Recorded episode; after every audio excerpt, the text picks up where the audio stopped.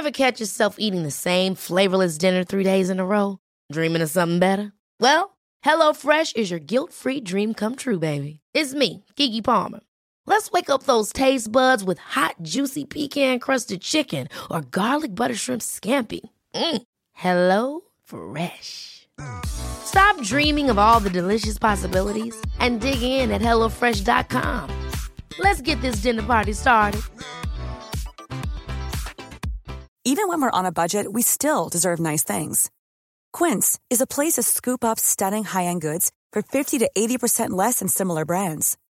They have buttery soft cashmere sweaters starting at $50, luxurious Italian leather bags, and so much more. Plus, Quince only works with factories that use safe, ethical, and responsible manufacturing. Get the high-end goods you'll love without the high price tag with Quince. Go to quince.com/style for free shipping and 365-day returns.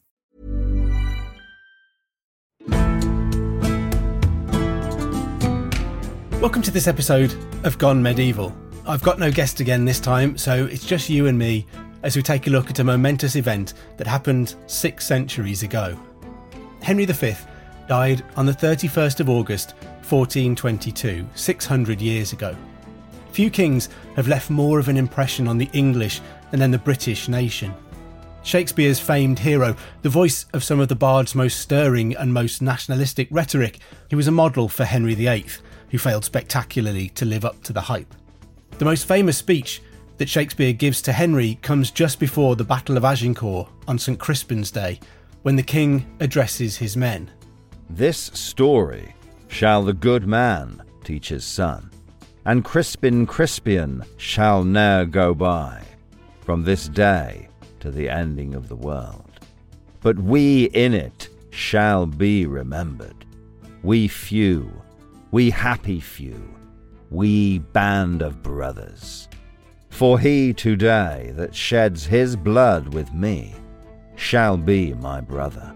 The Battle of Agincourt in 1415 wove Henry V's legend into the fabric of British history. To many, he remains a hero, the exemplar of what a warrior king should be. But to others, he has a darker side that eclipses any glimmer of glory. I thought this would be a good chance to look at both sides of Henry's reputation. No one is two dimensional. Heroes are always flawed, and monsters are often not all they appear to be. While we try to add some depth to our understanding of Henry, we also have the chance to think about how we assess people and their actions from the distant past. Can we, should we, force modern sensibilities back across the centuries?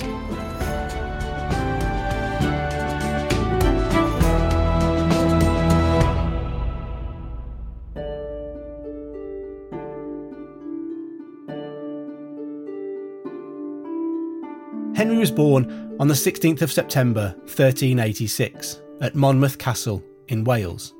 This connection is the reason he was widely known as Henry of Monmouth in his youth. His father was Henry of Bolingbroke, Earl of Derby, who later became Duke of Lancaster and then King Henry IV, the first Lancastrian king. Bolingbroke was the heir to John of Gaunt, third son of Edward III, our young Henry was therefore the great grandson of the most well regarded King of England in recent history. His mother was Mary de Bohun, heiress to the fortune of her father, the Earl of Hereford. She died in 1394 when Henry was just seven. She never became Queen of England. Despite dying at the age of just 24, she had six children. Henry was the eldest of four sons and two daughters. He also had several half siblings, the children of his father with his mistress, Catherine Swynford. The Beaufort family, as these children were known, would have a huge impact on 15th century politics and would be invaluable supports to the Lancastrian regime. Described in his father's and grandfather's financial records as Lord Henry, son of the Earl of Derby, the young boy's life was to undergo a dramatic transformation. His father was exiled in 1398 his grandfather died in 1399, and when King Richard tried to snatch at the Lancastrian inheritance, Henry's dad came back to fight for their dynasty's rights. He ended up doing much more than just that. Henry's father deposed his cousin, King Richard II, in 1399. With the accession of Henry IV, our Henry became Prince of Wales, Duke of Lancaster, Duke of Cornwall, Earl of Chester, and Duke of Aquitaine, as well as heir to the throne, all a fortnight after his 13th birthday. Born a nobleman's son, made a prince, now destined to be king. His was already a complex story of loss and gain just as he hit his teenage years. In the years that followed, he would develop a complex, apparently contradictory nature that lies at the heart of his life and his legacy. One of the most famous aspects of Henry's youth is the myriad ways in which it was misspent. Shakespeare shows Prince Hal larging it up with the lower ranks. One of these accounts, from a life of Henry composed in the 1430s, describes him in his younger years as an assiduous cultivator of lasciviousness. Passing the bounds of modesty, he was the fervent soldier of Venus as well as Mars. Youth like, he was fired by her torches, and in the midst of worthy works of war, found leisure for the excesses common to ungoverned age. The stories of Henry undergoing a radical change from party prince to solemn king are striking and widely accepted. The first mention of this aspect of Henry's character comes in the 1430s and was quickly followed up by other accounts, one of which is connected to Henry's youngest brother, Humphrey, Duke of Gloucester. To me, that timing is particularly interesting, as the English effort in France stalled in the wake of Joan of Arc's astonishing appearance there was a renewal of interest in the man who had, it seemed, been the only one able to subdue France to the will of the English crown. Not only that, but as Joan became the focus of a cult that laid the foundations for her sainthood, the English needed an antidote to French claims that God was on their side. Who better than the victorious warrior of Agincourt? If he underwent exactly the same dramatic change attributed to Thomas Becket, it was a deliberate effort to draw strong parallels with that saint's life.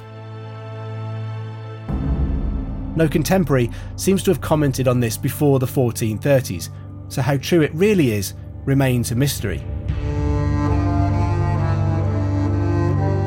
I think it's easier to see an effort in reaction to the changing situation in France to paint Henry as holy, a sainted warrior more significant than Joan of Arc, or at least an English version of the same narrative than it is to see a radical alteration in his personality at the age of 26.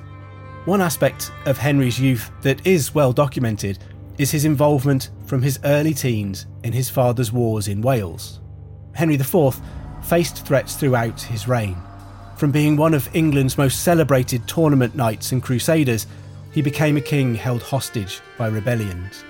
The most enduring of these problems came from Wales, led by the incredible Owain Glyndŵr, who we really ought to cover on Gone Medieval. Owain was proclaimed Prince of Wales and led his countrymen in a guerrilla war against the English crown from 1400 for over a decade. Prince Henry was sent there to earn his spurs and to learn how to be a soldier.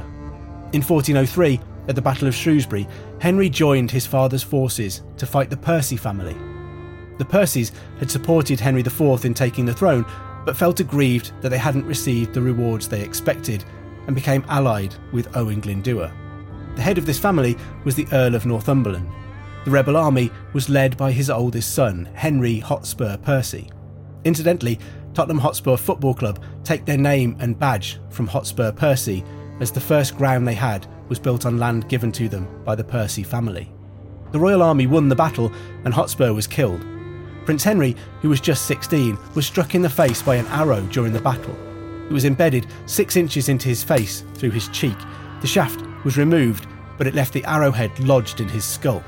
No one dared to pull the piece of metal from the prince's face, and so it stayed there for three days as he was moved from Shrewsbury to Kenilworth. There, a royal surgeon named John Bradmore was summoned to treat the wound. He would invent an implement to extract the arrow that slid into the hole left by the shaft and expanded to grip it from the inside. He widened the wound to make room and used his new instrument to slowly remove the arrowhead. Bradmore then treated the wound by packing it with elderpith, honey, barley, flour, and flax. This kept the wound clean and free from infection, and over the next 20 days, Bradmore reduced the size of the wadding to allow the wound to heal slowly from the inside, aiming to reduce the scar that would be left behind. Bradmore described the wound as on Henry's cheek, next to his nose on the left side. This might have been Bradmore's left as he looked at the prince, as it's generally accepted the wound was to his right cheek. That's the reason the portrait of Henry as king is in profile, showing only the side of his face without the scar from the arrow. It's interesting to wonder too what impact this must have had on the 16 year old Henry's psyche.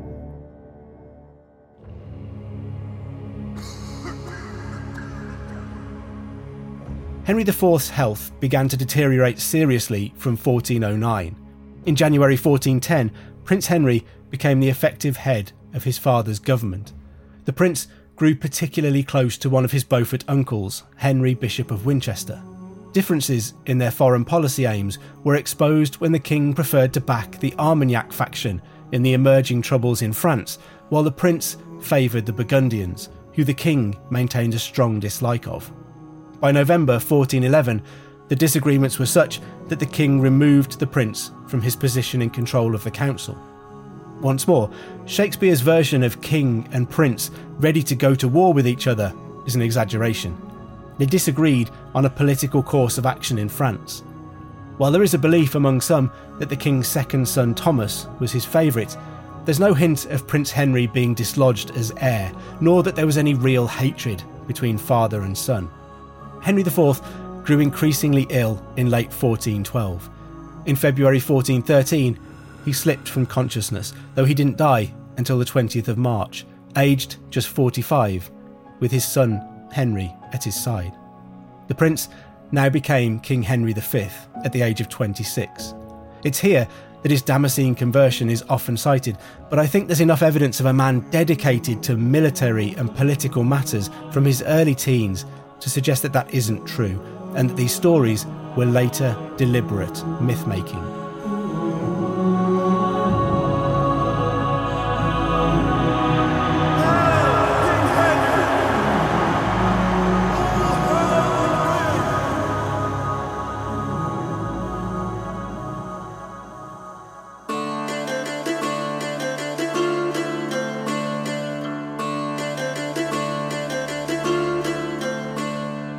Henry's coronation took place at Westminster Abbey on the 9th of April 1413 in the midst of a snowstorm. Was this an omen of bad times to come, or a good sign of purity and renewal? No one seemed to be able to agree. There are a few accounts of Henry's appearance and his nature by the time he became king. It was said he was very tall, slim, with dark cropped hair in a ring above his ears, and clean shaven. That fits with the portrait we have of Henry, and the very tall might have been around six foot three. One writer describes how the king's eyes betrayed his mood as they flashed from the mildness of a dove's to the brilliance of a lion's. A monk from Westminster described him as devout, abstemious, liberal to the poor, sparing of promises, but true to his word once given. A quick, wide awake man, though at times reserved and moody, intolerant of laxity in priests, chivalrous towards women, and rigid in repressing riot and crime. The writer Adam of Usk said Henry was upright, full of wisdom and virtue. Much like his great grandfather Edward III, Henry seems to have had a gift with the ability to draw people to him and to inspire unity. It was a trait his father had lacked, and perhaps Henry's time in the field from such a young age developed his realization that camaraderie, a mutual cause, and shared suffering could be powerful tools for a king. At home, Henry was determined to bring England together, but not by mercilessly pursuing enemies. He only really faced two serious threats at home. The first was the Oldcastle Revolt, which ended with the battle in January 1414. This was a Lollard plot led by John Oldcastle. Lollards were very early religious reformers with ideas similar to Protestantism, which emerged in the 16th century.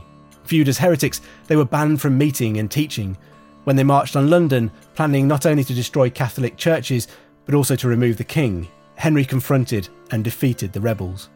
Oldcastle was hung and then the gallows set alight. It isn't clear whether Oldcastle was dead or alive at the time of the burning. The other uprising was the Southampton plot of 1415. This was a plan to assassinate Henry, exposed to the king by the man meant to replace him. The three ringleaders were executed, though the focus of the plot was spared because he'd taken the news to the king. These are good examples of how Henry worked. He started from a place of trust.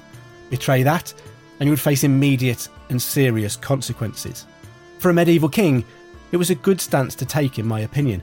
People liked to know where they stood, that they were valued, and that if they behaved in a certain way, they knew the consequences, which ought to be enough to discourage them. Whether you find this acceptable or not is probably central to how you view Henry V. From 1417, Henry would nurture the use of the English language in government, taking further steps to move away from the dominance of French and reinforcing the notion of an English identity that had begun to flourish under Edward III.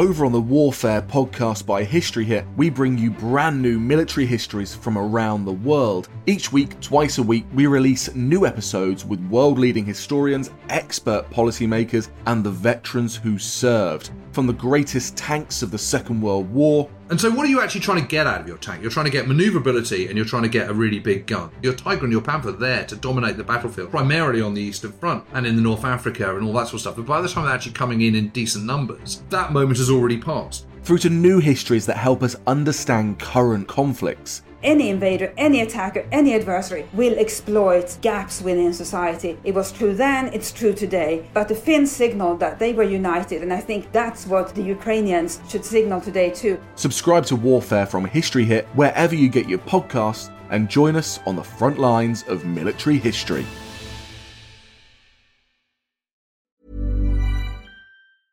Selling a little or a lot? Shopify helps you do your thing however you cha-ching. Shopify is the global commerce platform that helps you sell at every stage of your business. From the launch your online shop stage to the first real life store stage, all the way to the did we just hit a million orders stage. Shopify is there to help you grow. Shopify helps you turn browsers into buyers with the internet's best converting checkout. 36% better on average compared to other leading commerce platforms because businesses that grow grow with Shopify. Get a $1 per month trial period at shopify.com/work. shopify.com/work. Hey, I'm Ryan Reynolds. Recently, I asked Mint Mobile's legal team if big wireless companies are allowed to raise prices due to inflation. They said yes. And then when I asked if raising prices technically violates those onerous two-year contracts, they said, "What the f*** are you talking about? You insane Hollywood ass." So to recap, we're cutting the price of Mint Unlimited from $30 a month to just $15 a month. Give it a try at mintmobile.com slash switch. $45 upfront for three months plus taxes and fees. Promo rate for new customers for limited time. Unlimited more than 40 gigabytes per month. Slows. Full terms at mintmobile.com. Ever catch yourself eating the same flavorless dinner three days in a row? Dreaming of something better? Well, HelloFresh is your guilt free dream come true, baby. It's me, Keke Palmer. Let's wake up those taste buds with hot, juicy pecan crusted chicken or garlic butter shrimp scampi. Mm. Hello Fresh. Stop dreaming of all the delicious possibilities and dig in at HelloFresh.com. Let's get this dinner party started.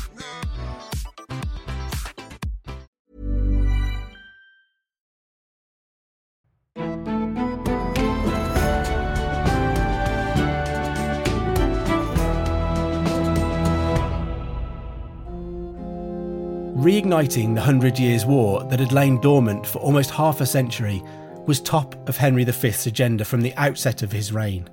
By the summer of 1415, he was ready to launch an invasion that would go down in history. Why is easy to understand and provides another key to Henry's mind. England had been divided and entirely focused on itself throughout the reigns of Richard II and Henry IV. Nothing brought a nation together like a foreign war. That's as true now as it was in the 15th century. Promising glory and riches in France brought the English nobility and polity together. I think the other big element of this focus was Henry's determination to put the Lancastrian claim to the throne before God for judgment in an effort to put to bed the opposition that had dogged his father's reign. This notion makes sense of some of the decisions Henry made in France and was another way to put uncertainty to bed. If God approved him, who would dare go against that? It was as Henry prepared to embark for France that the Southampton plot was exposed. When those involved had been executed, Henry set off on what would prove to be a fateful voyage. He'd written to his rival, Charles VI of France, asking him to hand over the crown to avoid bloodshed. It was never going to happen, but it was a chivalric imperative to seek the avoidance of violence against fellow Christians. Henry's letter began To the most serene Prince Charles, our cousin and adversary in France, Henry, by the grace of God, King of England and France. To give to each that which is his own is a work of inspiration and of wise counsel. By the bowels of Jesus Christ, friend, render what you owe.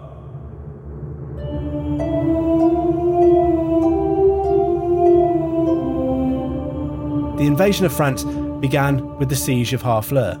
The siege was textbook. Henry cleared and burned the suburbs to make room for his cannon and siege engines. These pounded the walls of Harfleur day and night.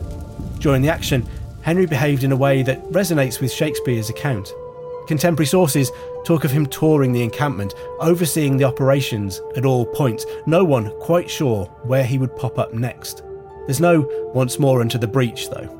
The siege lasted from the 18th of August until the 22nd of September 1415, and although the English army suffered from dysentery, they were victorious. The inhabitants were allowed to send for help, as siege etiquette demanded. They pleaded with Charles VI's son and heir, the Dauphin, but he failed to come to their aid. At 1 pm on Sunday, the 22nd of September, the date appointed for any help to arrive, Henry sat on a throne outside Harfleur and accepted the surrender of the garrison. From here, Henry installed his own garrison in the town, then decided to retire to Calais. Why he chose to march across the land, taunting the French, remains something of a mystery. Henry's brother Thomas advised that they return to England by sea, given the losses and disease they had suffered. The French army had been gathering at Rouen, and wandering across Normandy with a reduced, sickened army would make them easy prey. Henry ignored his brother's advice. Was this part of his need to place his right to the crown of England rather than of France, before God. Along the route, the English were shadowed by a vast French army, though they made no effort to engage the English. Henry sent a challenge to the Dauphin one on one combat for the crown of France. No more blood needed to be shed, they could settle it man to man. The Dauphin refused, causing plenty of shame amongst the French at his cowardice.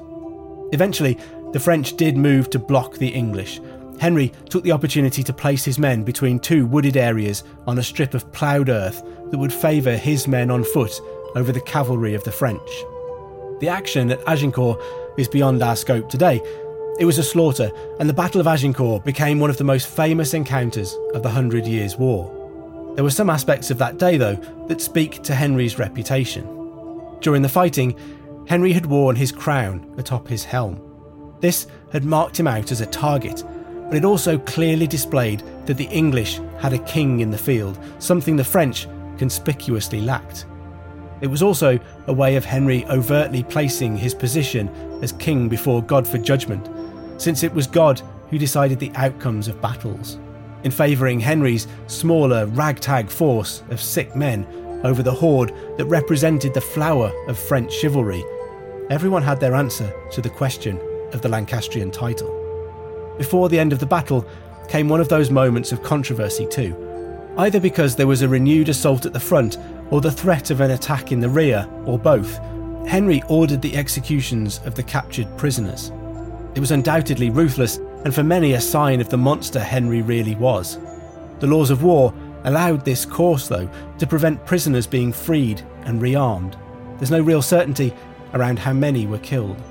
If Henry hadn't given the order, and his men had been slaughtered, he'd have been criticised as weak willed.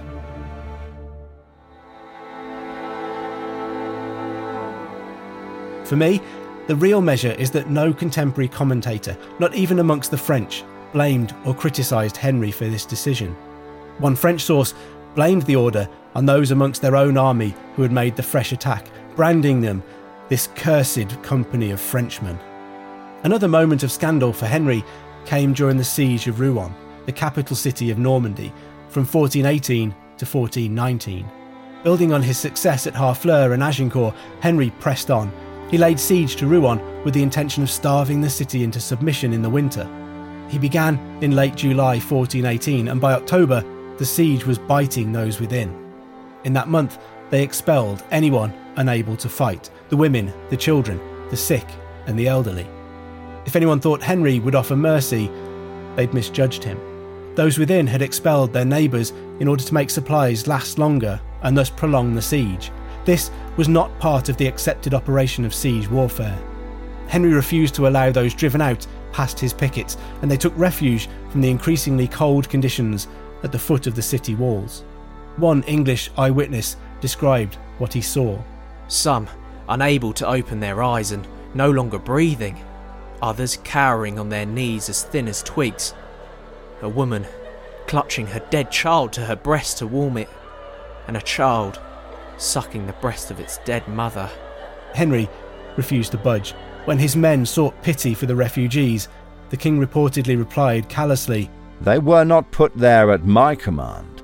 Those beneath the walls died of starvation and cold as winter bit harder. Who was cruel? Henry for refusing to help them, or those within Rouen for driving out their most vulnerable neighbours for military gain? I think I'd say both. From Henry's perspective, though, there was a danger in setting a precedent that would prolong every siege from that one onwards. The surrender of the city was accepted on the 19th of January 1419. Once more, Henry was not condemned by contemporaries for his tactics at Rouen. He emerged from the episode with his reputation higher than ever. On the 10th of September 1419, the Dauphin met the Duke of Burgundy to seek peace. As the Duke knelt before the Prince, one of the Dauphin's men swung an axe into the Duke's face, killing him. By Christmas Day that year, a treaty was agreed between Henry V and the new Duke of Burgundy. Charles VI was said to have been disgusted by his son's behaviour. Although he suffered from frequent bouts of mental illness, Charles was still king. He began to negotiate with Henry, and those talks would result in the Treaty of Troyes, sealed on the 21st of May 1420. The terms of the treaty saw Henry married to Charles's daughter, Catherine de Valois. The English king was made heir to the throne of France to succeed on Charles's death and to act as regent until then. This was a high watermark in the Hundred Years' War. Charles was just over 50, Henry was 32, and France would be, in time, his. He hadn't taken the throne by conquest, but his inheritance would be the realisation of the project begun by Edward III in 1337. Henry and Catherine had a son on the 6th of December 1421, named for his father. Henry went back to France to continue consolidating his position, not least because the Dauphin, who had been dispossessed by the Treaty of Troyes, wasn't going quietly. On the 31st of August 1422, Henry died at the Chateau de Vincennes after contracting dysentery, the enemy of all campaigning soldiers. He was 35 years old. From his birth as the son of a nobleman, he'd become King of England and the heir to France. Charles VI would die on the 21st of October 1422, just weeks after Henry, who, if he'd lived a couple of months longer, would have been the first king of both England and France. Instead, that accolade passed to his nine month old son, King Henry VI. England was faced with a long minority. Henry VI would be crowned King of England in England and King of France in France, the only time this has ever happened. France saw the opportunity of the minority and exploited it. The Dauphin became Charles VII, and over the decades that followed, France became resurgent as England discovered that its new king had no interest in war. Henry VI would drag England through the loss of the Hundred Years' War and into the Wars of the Roses that would ultimately end the Lancastrian dynasty his father had worked so hard to demonstrate was legitimate, chosen by God.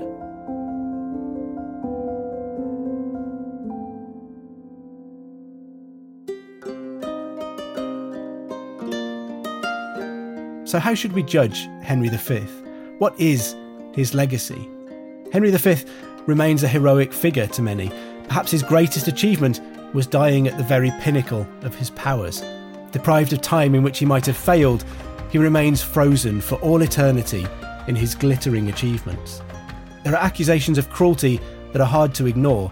Whilst I would never condone them, I find it striking that contemporaries don't condemn Henry and frequently applauded what we consider his worst moments. He was behaving precisely as his contemporaries expected, and in some cases, demanded. We've heard what some contemporaries thought in their own words. Thomas Walsingham summed Henry up by writing, He was a warrior, famous and blessed with good fortune, who in every war he undertook always came away with victory. Much of this revolves around the question of how we should judge the past. By the standards of today? I'm always saying the medieval world wasn't so different from ours, yet in some key ways, it was a very different place. A century or so after Henry's death, warfare began to change dramatically. Princes stopped leading armies on the field, and war would become something radically different as men invented new and better ways to kill ever more of their fellow men. Henry was human. As such, he was flawed. He was proud, but loved by those who knew him and fought with him. He was undefeated in battle from the age of 16 until his death, but he remained insecure and always saw his position as fragile, in need of reinforcement. He won in France, but against a fractured enemy with a mentally unwell leader. He was fated in life, but his legacy crumbled almost as soon as he was gone. How should we view the people of the past and their actions? We ought to allow them to be human. We should be shocked by their brutality, but understanding of the moment they lived in. One of the most striking things about Henry's story and the criticism he receives today is that none of his contemporaries saw what he did as wrong, cruel, beyond the pale, or evil. In fact, I think they liked the certainty of a man who obeyed the rules because everyone knew where they stood. What makes a good medieval king? In 1422, it was one who led an army into battle, destroyed his enemies, and won lands and crowns. In 2022, it certainly isn't that anymore. The world has changed, rather than what Henry did.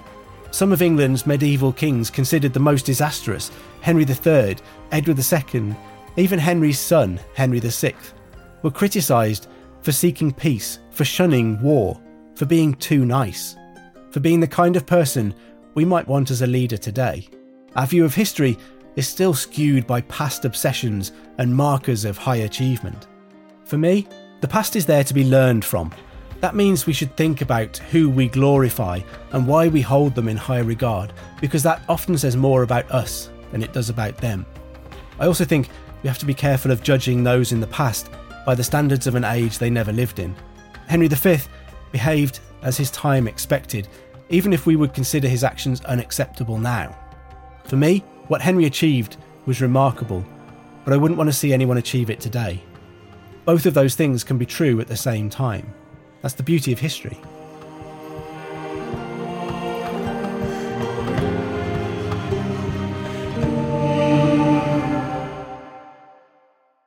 You can join Dr. Cat Jarman on Tuesday for another brand new episode of Gone Medieval. Don't forget to also subscribe wherever you get your podcasts from and to tell your friends and family that you've gone medieval. If you get a moment, please do drop us a review or rate us anywhere that you listen to your podcasts, including Spotify. It really does help new listeners to find us. If you're enjoying this podcast and looking to get a bit more medieval goodness in your life, then subscribe to our Medieval Mondays newsletter. Just follow the links in the show notes below. Anyway, I better let you go. I've been Matt Lewis, and we've just gone medieval with History Hits.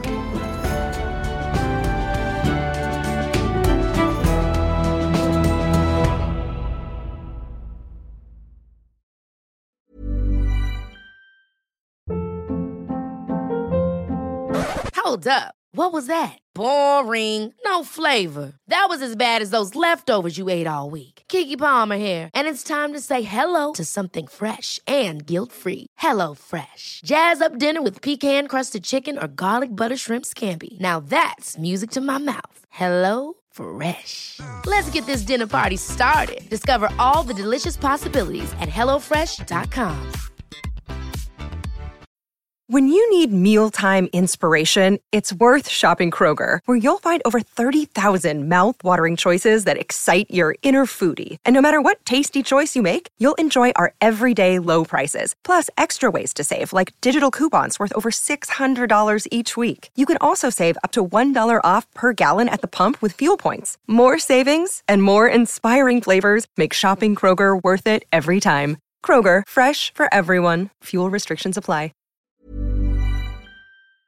Thank you for listening to this episode of Gone Medieval. Please follow this show wherever you get your podcasts. It really helps us out, and you'll be doing me a big favour. Don't forget you can also listen to all of these podcasts ad free and watch hundreds of documentaries when you subscribe at historyhit.com forward slash subscribe. As a special gift, you can also get your first three months for just £1 a month when you use the code MEDIEVAL at checkout.